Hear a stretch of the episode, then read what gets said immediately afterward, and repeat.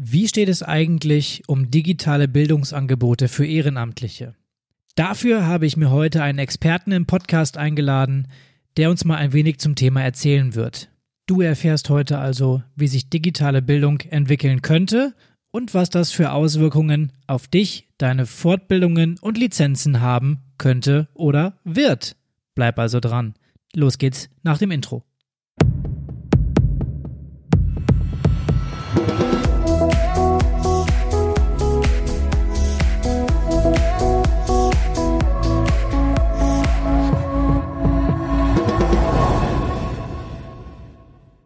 Hallo und herzlich willkommen beim Vereinstrategen Podcast. Dein Podcast für kostenloses Wissen rund um das Vereinswesen. Wir unterstützen dich dabei, deinen Verein nach vorne zu bringen und liefern dir neue Ideen für dein Ehrenamt. Mein Name ist Pascal und in der heutigen Episode bin ich mal solo unterwegs. Wobei, so ganz stimmt das auch nicht. Heute kann ich unseren ersten Interviewgast in diesem Podcast ankündigen. Mein heutiger Gast ist ein Experte für digitale Bildung, Speaker im Bereich New Work und dazu ein erfahrener Ehrenamtler und Mitarbeiter im Landessportbund Niedersachsen. Die Rede ist von Marco Lutz. Marco ist Leiter des Bereiches Bildung im LSB und hat sich da einige Zeit genommen, mit mir mal über die verschiedenen Aspekte und Chancen im Bereich digitale Bildungsformate zu sprechen. Ich würde sagen, das reicht als kurze Vorstellung und wir legen einfach mal los. Hallo Marco. Schön, dass du heute hier zu Gast bist äh, bei uns im Podcast. Du bist unser allererster Interviewgast. Toll, danke. Also, habe ja schon in eure Podcasts reingehört. Freue mich, dass ich hier sein darf. Dankeschön. Zum Einstieg und Lockerwerden habe ich eine kleine Frage für dich vorbereitet.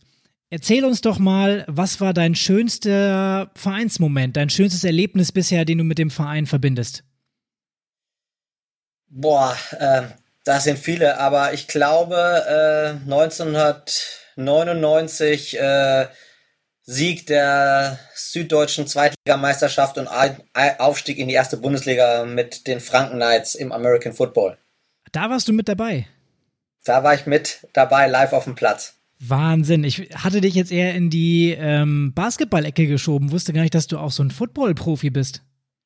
Naja, eigentlich, also Basketball habe ich so ein bisschen in der Jugend gespielt, dann eigentlich 16 Jahre tatsächlich äh, American Football und äh, Basketball war dann sozusagen in der anderen Lebensphase dann sozusagen das Element mit Freunden, was haben wir alles gemeinschaftlich äh, mal gemacht und da war Basketball eben der kleinste gemeinsame Nenner und dann bin ich sozusagen auch dann wieder in den Basketball eingestiegen.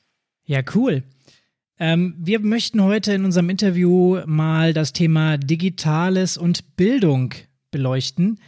Ähm, dich hat es nämlich in das Themenfeld Bildung beim LSB Niedersachsen verschlagen und da bist du aktuell zwangsläufig mit digitalen ja, Themen, musst du dich beschäftigen. Erzähl uns doch mal, wie lernt eigentlich so ein Mensch? Also, wie funktioniert das? Wie lernen wir? Also, ähm, das ist ja das Schöne. Prinzipiell funktioniert das Gehirn und äh, das ist eigentlich so die Basis. Also auch äh, das Thema Neurowissenschaften spielt da eigentlich eine ganz entscheidende Rolle das funktioniert im Prinzip immer gleich. So, ähm, die Grundfunktion. Und äh, natürlich ist jeder Mensch individuell. Ähm, und äh, darauf lassen sich auch Rückschlüsse aufs Lernen äh, ziehen. Und ähm, da ist es eigentlich ganz wichtig, dass man Bildung so begreift, ähm, dass äh, das quasi ein Selbstprozess ist. Also dass man selbst quasi äh, sich Dinge erschließt, erarbeitet, verarbeitet und das weniger so funktioniert, dass man von außen belehrt wird. Also man hat so dieses Bild vielleicht dieses Nürnberger Trichters, also da kriegt man Trichter in den Kopf gesetzt und dann werden die Inhalte da äh, eingeschleust und dann hat man das gelernt. Also das ist eigentlich nicht der Fall, sondern es ist ein Aneignungsprozess und äh, der ist sehr individuell und da brauchen unterschiedliche Menschen unterschiedliche Anreize. Die einen lernen schneller, die anderen langsamer, die einen lernen audiovisuell, die anderen lernen eher ähm, durch Sprache und äh, eigentlich muss man sehr differenzierte Möglichkeiten geben, damit der Einzelne für sich gut lernen kann. Also von daher differenziert, selbst organisiert ähm, und sehr viel mit Blick auf die Neurowissenschaft. Und äh, das wird aber leider sehr oft noch ähm, ignoriert. Auf jeden Fall ein spannendes Thema. Ihr bespielt ja mit dem LSB mehrere Kanäle, was jetzt die Bildungsarbeit angeht. Wie würdest du äh, einschätzen, wie, ist, wie steht ihr im Vergleich zu anderen Verbänden im, im Bereich Digitalisierung zum Beispiel auch da? Also Vergleich ist immer, immer schwierig. Ähm, ich würde sagen, äh, wir schaffen eigentlich ganz gut, bundesweit uns auch viel besser zu vernetzen mit Kolleginnen und Kollegen aus den anderen äh, Bundesländern, um da gemeinschaftlich äh, voranzugehen. Und ich würde sagen, wir sind da ganz gut, ganz gut dabei ähm, und, und sind da auch im guten Austausch sozusagen in der, in der Sprintgruppe. Und wenn du jetzt nochmal sagst, okay, der Vergleich ist ein bisschen schwierig, dann schauen wir doch mal nur auf euch als Organisation. Was läuft bei euch gut und woran arbeitet ihr noch? Also man muss ja sagen, dass Corona äh, äh, in der pandemischen Phase, wo wir gerade sind, ja, sag mal, ein, ein Entwicklungstreiber von vielen Themen war. Ähm, wir hatten aber schon 2019 eigentlich ganz, ganz viele Grundlagen gelegt. Äh, also wenn du digitales Lernen vorantreiben willst, brauchst du natürlich eine digitale Infrastruktur, das heißt eine Lernplattform. Äh, du brauchst andere didaktische Konzepte, du brauchst äh, qualifizierte Referentinnen und Referenten, die mit anderen Tools und Werkzeugen ausgestattet sind. Und da hatten wir schon die Grundlage eigentlich gelegt. Und äh, natürlich innerhalb der, des ersten Lockdowns ging es natürlich rasend schnell. Und da haben wir auch eben ganz schnell umgeswitcht und digitale Angebote äh, entwickelt. Also vom Online-Seminaren, kurze Online-Seminare von 90 Minuten, zwei Stunden bis hin zu äh, großen Teilen der Übungsleiterausbildung, die wir dann im Blended Learning Format oder eben teilweise auch äh, als Online-Format gemacht haben, weil die Praxisphasen dann nachgelagert ähm, äh, angeboten wurden. Also wir, wir haben da schon viel auf den Weg gebracht und äh, ich würde sagen, wir haben nicht weniger Menschen erreicht als sonst auch. Vielleicht sogar ein paar mehr und ein paar, die wir vorher eigentlich nicht erreicht hatten. Das heißt, der Corona-Lockdown war für euch so ein kleiner Boost nochmal hin zu digitalen Themen, weil einfach die Präsenzveranstaltungen ausgefallen sind? Genau, also es hat auf jeden Fall das Thema fokussiert. Äh, man musste schneller noch ähm, quasi die Entwicklung vorantreiben und man hat ja auch gesehen, dass ähm, viele durch Homeoffice, durch, durch, die, durch das durch die Möglichkeit äh, der Präsenz äh, ausgeschlossen war, auch an digitalen Kompetenzen gewachsen sind. Also von daher, man konnte auch viel, viel besser einsteigen und, und schneller sozusagen äh, in solche Bildungsprozesse kommen. Wobei man, das möchte ich gleich mal vorweg sagen, auch schauen muss, dass man nicht die vergisst, die vielleicht noch nicht so digital affin sind oder ähm, da noch äh, Entwicklungspotenzial haben. Also dafür braucht es auch differenzierte Angebote, um eben auch ähm, die Menschen mitzunehmen, die bisher da noch nicht äh, so einen guten Einstieg gefunden haben. Da hake ich direkt mal nach. Ähm, wie macht ihr das? Wie nehmt ihr diese Zielgruppe mit oder was plant ihr da in Zukunft? Also das eine ist ja erstmal jetzt sozusagen in dieser Lockdown-Phase gewesen, dass wir versucht haben, möglichst vor allen Online-Angeboten äh, sozusagen Sprechstunden anzubieten, wo wir versucht haben, eben individuell technischen Support zu bieten, ähm, Einstellungen am Rechner mit der Software ähm, zu unterstützen, damit quasi der Einstieg in, in so ein Format gelingt, weil du kannst dir ja vorstellen, äh, der Spaß am Lernen vergeht dir, wenn du nicht handlungsfähig bist. Und äh, das war ein ganz, ganz großer Schritt. Und wir haben gemerkt, dass so im Verlauf der Online-Seminare am Anfang wir natürlich öfter noch Menschen hatten, die einfach rausgefallen sind technisch, aber gegen Ende wir fast eigentlich kaum Dropout hatten. Also da ist schon vieles passiert und da waren auch Menschen dabei. Der, mein ältester Teilnehmer war 84. Äh, das war ein Zoom-Profi, sage ich jetzt mal äh, im Nachhinein. Also ich habe den mal gefragt, sag mal, äh, äh, wieso bist du so fit? Da sagt er, ich habe zwei Enkel und mit denen bin ich eben über Video verbunden, weil es nicht anders geht. Und das hat ihn quasi animiert, sich damit auseinanderzusetzen. Also es war ein Lernanreiz für ihn, wenn man mal in der Bildungssprache bleibt. Das widerlegt auch ja so ein bisschen das Klischee, dass die Alten per se ausgeschlossen werden bei digitalen Angeboten. Nein, man muss sich da mit individualisierten Konzepten drum kümmern. Und das wird auch ein Schritt sein, den wir fürs nächste Jahr machen müssen. Wie kriegen wir eigentlich Konzepte hin, dass wir digitale Kompetenzen niedrigschwellig fördern, um eben partizipieren zu können? Und ähm, nochmal zum seiner Eingangsfrage. Ähm, das Schöne ist, das Gehirn, das ist nie fertig. Also das lernt nie aus. Also das ist bis zum, zum Ende des Lebens eigentlich umbaufähig, also veränderbar, anpassbar und kann lernen. Also das hat man auch ähm, ähm, der Neurowissenschaft äh, herausgefunden, dass das Gehirn quasi zeitlebens veränderbar, anpassbar, erweiterbar ist und äh, deswegen kann man eigentlich von null bis äh, Ende des Lebens quasi lernen. Wie lernst du denn am besten? Also wie funktioniert das bei dir? Also, ähm, das ist ja auch spannend. Äh, die meisten wissen ja gar nicht, was sind die für ein Lerntyp eigentlich? Also, wie kann ich am besten lernen? Welche Strategien sind meine? Und ähm, für mich, also ganz ehrlich, äh, wir sitzen hier gerade bei einem Podcast. Ich lerne ganz viel durch Podcast. Also, ich finde, Podcasts sind ein tolles Bildungsformat, ähm, weil man, äh, wenn man damit gut lernen kann, eben mit, mit Audio, ähm, ist das ein tolles Format und ich mache das ganz oft eben auf dem Fahrrad, äh, höre ich einen Podcast ähm, oder auch mal abends quasi auf der Couch. Ähm, für mich das ist ein gutes Lernformat. Ähm, und äh, ich kann am besten lernen, wenn ich es mir selbst aneigne. Also wenn ich irgendwie aktiv dabei bin, äh, das selbst verarbeiten muss, was produ produzieren kann, mich mit dem Thema auseinandersetzen kann, es zeigen kann, also quasi ein, ein Ergebnis zeigen kann. So kann ich eigentlich ganz gut lernen. Ähm, und ja, so abschreiben tue ich jetzt nicht mehr so wirklich, ähm, so wie man das früher aus der Schule kennt. Da muss ich sagen, das geht mir da tatsächlich ganz ähnlich. Ich ähm, habe auch für mich herausgefunden, dass ich sehr gut Informationen über Audio und Video aufnehmen kann ähm, und Bücher zum Beispiel etwas in den Hintergrund gerutscht sind, ähm, immer noch eine Rolle spielen, aber so dieses, dieses autodidaktische äh, funktioniert bei mir ganz gut, auch über, über diesen visuellen und, und Audioreiz dann tatsächlich. Aber ich muss natürlich auch sagen, du siehst mich jetzt natürlich äh, nicht im Podcast, aber hier ist auch eine ganze Reihe von Büchern und ich bin tatsächlich auch aber ein gerne Leser. Also ich, ich brauche auch das haptische Erlebnis mit Textmarker. Also ich lerne nicht so gut äh, an Online-PDFs, aber ähm, ich lerne gut mit Büchern. Auf der anderen Seite nehmen auch Videos zu. Also ich, man kennt das ja, äh, man macht irgendwas und nebenbei läuft so ein Tutorial, wo dir einer das erklärt. Also ähm, auch die Zugänglichkeit zu, zu wissen und äh, wird dadurch größer und äh, das ist auch ein schönes Format, wo man sozusagen äh, zurückspulen kann, ach, wie hat er das gerade nochmal erklärt oder wie funktioniert das, ist ja auch was, was Neues, was erst in den letzten Jahren so peu à peu entstanden ist. Stimme ich dir auf jeden Fall zu. Ähm, da ergeben sich natürlich auch für euch dann wieder neue Möglichkeiten. Ihr produziert ja fleißig auch solche Tutorials und kurze Erklärvideos.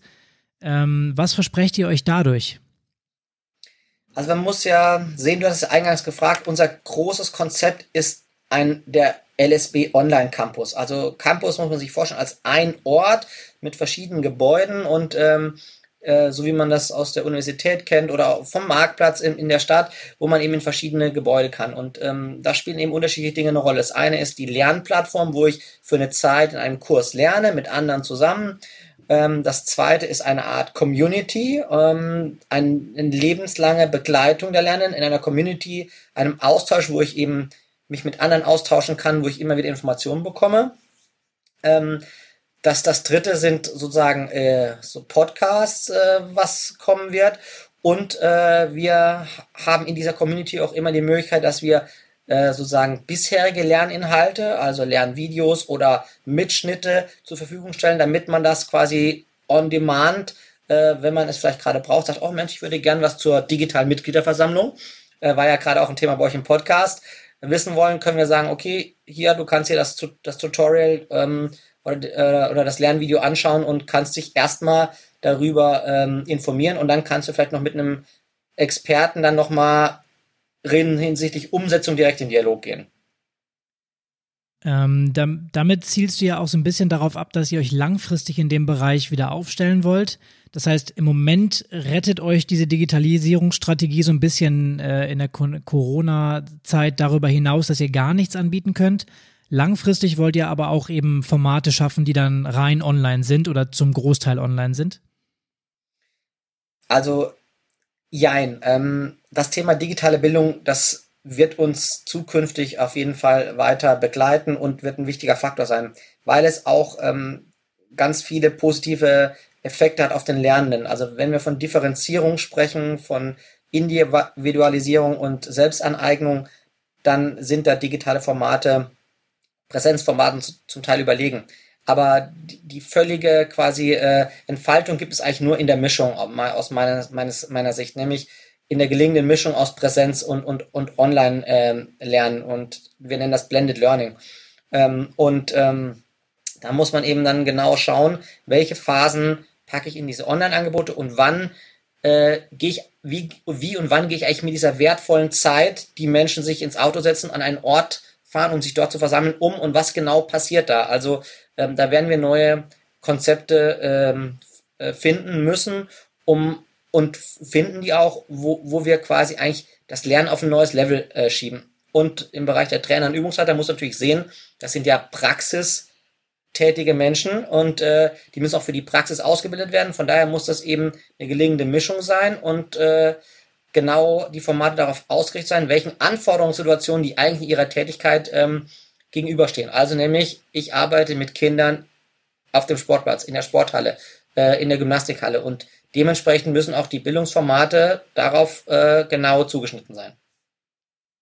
Da mal, würde ich sagen, Butter bei die Fische. Ähm, was ist denn der Nutzen für die Vereinsvertreter jetzt dann gezielt in Niedersachsen, wenn sie am Blended Learning teilnehmen können? Also, äh, ich glaube, in der Zukunft werden wir genau entscheiden müssen, was findet online statt, was findet in dieser Mischung statt äh, und was findet in Präsenz statt. Also das ist schon mal die erste Entscheidung. Und das zweite ist, und da kann ich auch mal ein praktisches Beispiel bringen, wir hatten zu Beginn der Corona-Phase ähm, umgestellt das ähm, Übungsleiterförderverfahren. Da sind dieses Jahr über 6 Millionen Euro gewesen und dazu ha haben wir ein Online-Portal auf den Weg gebracht und haben eben Vereinsführungskräfte geschult. Und das haben wir gemacht in äh, Online-Formaten, ungefähr eine Stunde. Ähm, da hatten wir ein Format mit teilweise über 120 Leuten. Und da habe ich die gefragt, und wie war das für euch? Und dann sagen die, bitte macht damit weiter. Für so ein Thema eine Stunde setze ich mich nicht mehr ins Auto. Also das schafft eigentlich Zeit, Zeit für Begegnung äh, und schafft eigentlich auch, äh, auch Ermöglichung, nämlich äh, ich, ich muss jetzt nicht abwägen, sitze ich drei Stunden im Auto, schaffe ich das nach dem Arbeit noch ähm, oder wie sieht das mit der Familie aus? Also es wird auch Freiräume geben oder, oder Möglichkeitsräume, dass überhaupt einige Menschen in Dialog kommen und an einer Maßnahme teilnehmen. Das glaube ich nämlich auch. Also ich ähm, glaube, dass ihr gut profitieren könnt davon, wenn ihr dezentrale Sachen anbietet, beziehungsweise flexiblere Sachen äh, online-mäßig und einfach auch Fahrzeiten reduzieren könnt. Dann stellt sich für mich aber die Frage, passen denn die Angebote, die jetzt für Präsenz ähm, entwickelt wurden, überhaupt in den digitalen Raum? Oder müsst ihr da auch nochmal ran? Also letztendlich muss man sich jedes Konzept nochmal anschauen, äh, es überprüfen und sagen, ist das denn passend? Also äh, ein Präsenzformat kann man nicht einfach in digitalen Raum verlagern. Also das wird am Ende äh, nicht gut sein und es wird auch keinen Spaß machen. Also du brauchst dafür ein eigenes didaktisches Konzept. Und das gleiche ist für, für die Präsenz. Und, ähm, und äh, da haben wir am Anfang sicherlich mal, ich sag mal, Schnellformate gemacht, haben viel gelernt, also auch gelernt aus dem Scheitern ähm, und haben viel Erfahrungswissen aufgebaut und äh, sukzessive äh, schauen wir uns die Formate an und wenn wir neue Formate entwickeln, entwickeln wir die schon auf einem anderen Kompetenzlevel. Äh, von daher war das auch ganz gut, in dieser Phase viel auch lernen zu können und experimentieren zu können und auch das Feedback zu bekommen, was funktioniert gut, äh, was äh, ist verbesserungswürdig. Also von daher war das eine, eine tolle Lernzeit für alle. Bist du denn der Meinung, dass bei diesem, bei diesem Lernprozess die Verbände auch noch näher zusammenrücken und mehr kooperieren müssten? Oder ist das deiner Meinung nach schon äh, ganz gut, wie es so momentan läuft?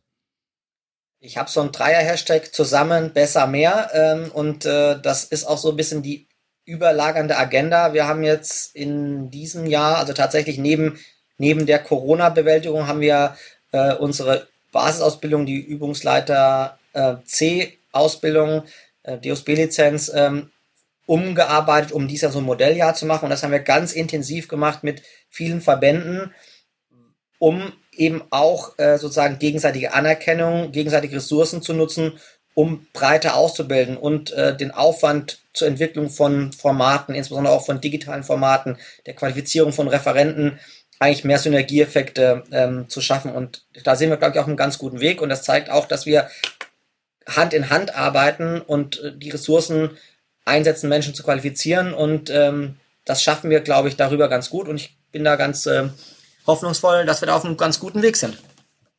Das heißt dann, das nächste Jahr ist dann das erste Jahr, in dem ich eine Übungsleiter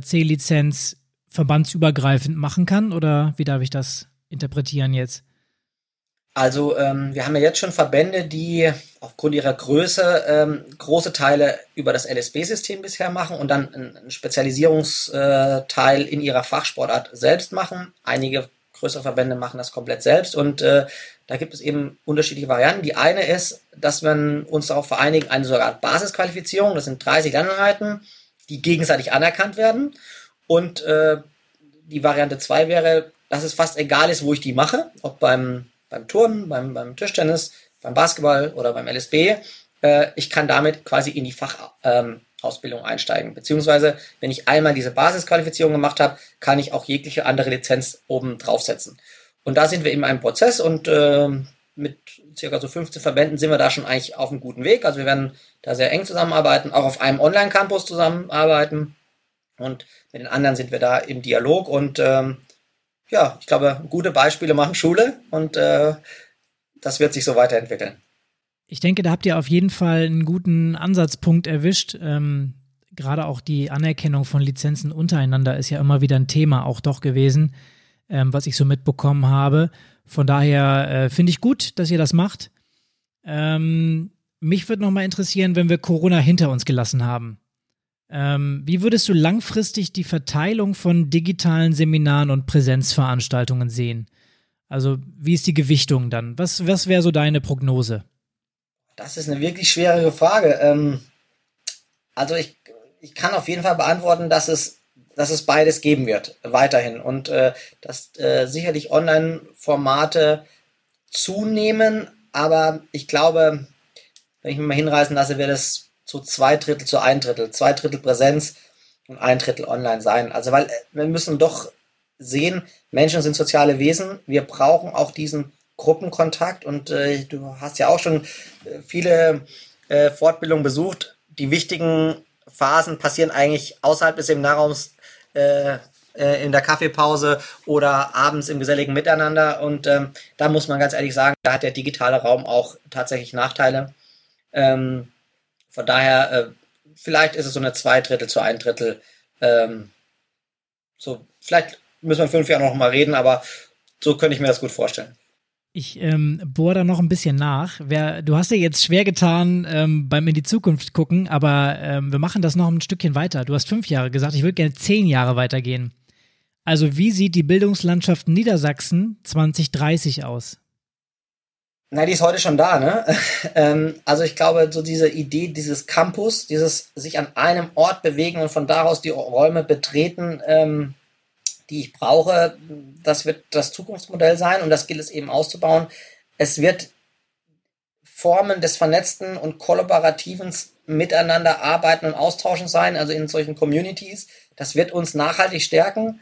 Ähm, und es wird aber weiterhin äh, dezentrale Angebote in Praxis geben. Ähm, aber es wird vorher immer genau überprüft, macht es Sinn, dass in ausschließlicher Praxis macht es Sinn, es ausschließlich online oder in gemischten Formaten. Ähm, also da werden wir einfach gut werden in der Abwägung und Entscheidung, was ist das passende Format oder wann sind es eben Hybridformate. Oder vielleicht sogar, und da haben wir auch schon experimentiert, gibt es Hybridformate, wo man sagt, es wird Menschen geben, die sind Präsenz vor Ort und es wird Menschen geben, die sind äh, digital zugeschaltet.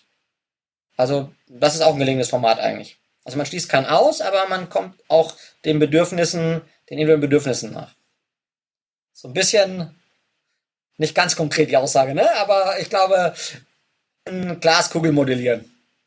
Aber ich glaube, damit hast du auch ein ganz gutes Schlusswort schon gesetzt. Ähm, es ist wichtig, dass die Leute oder die, die Vereinsvertreter mitgenommen werden, dass sie gleichzeitig aber auch flexibel auf ihre Bedürfnisse angepasst das machen können, was sie brauchen. Also wir haben ja auch schon gesagt, es gibt Leute, die lernen vor Ort gut, hören sich das an. Manche lernen besser vielleicht, wenn sie äh, online was machen können. Und da glaube ich, seid ihr auf einem guten Weg. Ich bin sehr gespannt, wie es bei euch weitergeht. Ähm, und 2030, ich äh, mache mit dir nochmal einen neuen Termin aus und dann sprechen wir nochmal drüber, wie es dann wirklich gelaufen ist.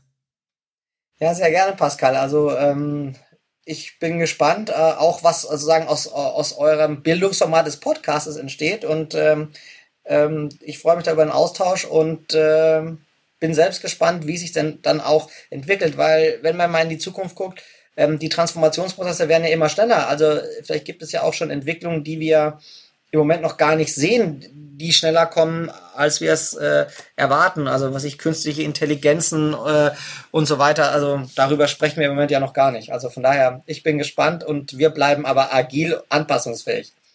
Das auf jeden Fall. Marco, dann danke ich dir auf jeden Fall für deine Zeit und die Einblicke, die du uns heute gegeben hast in dieses spannende Arbeitsfeld mit, ich würde sagen, viel Zukunftspotenzial. Und ganz besonders freue ich mich schon darauf, dass du zugesagt hast, für ein weiteres Interview zur Verfügung zu stehen. Ähm, denn neben den digitalen Themen, die du gerade bearbeitest, schlägt dein Herz nämlich auch noch für Ehrenamtliche und ähm, neben dem Basketball auch noch für den American Football, habe ich jetzt heute gelernt.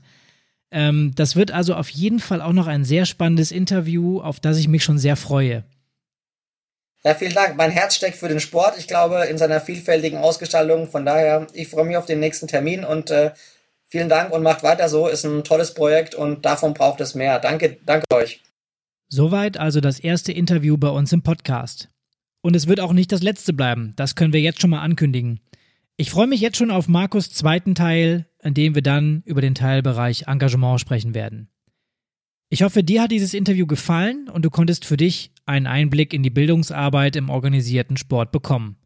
Digitale Formate werden uns in Zukunft sicher noch häufiger in unseren Fortbildungen für Lizenzen begleiten. Wenn dir diese Episode gefallen hat, dann lass uns gerne eine Bewertung da und abonniere unseren Podcast bei dir in der App. Wir freuen uns jederzeit über Feedback und Themenvorschläge. Wenn dir etwas unter den Nägeln brennt, was wir hier gut im Podcast aufarbeiten können, dann melde dich gerne bei uns. Du erreichst uns über unsere E-Mail info at vereinstrategen.de oder auf unserer Webseite www.vereinstrategen.de.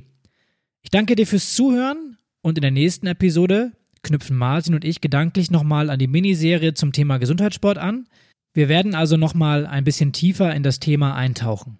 Wenn du die Episoden zum Thema Gesundheitssport noch nicht kennst, lohnt es sich auf jeden Fall, da mal reinzuhören. In dem Sinne, bis zum nächsten Mal.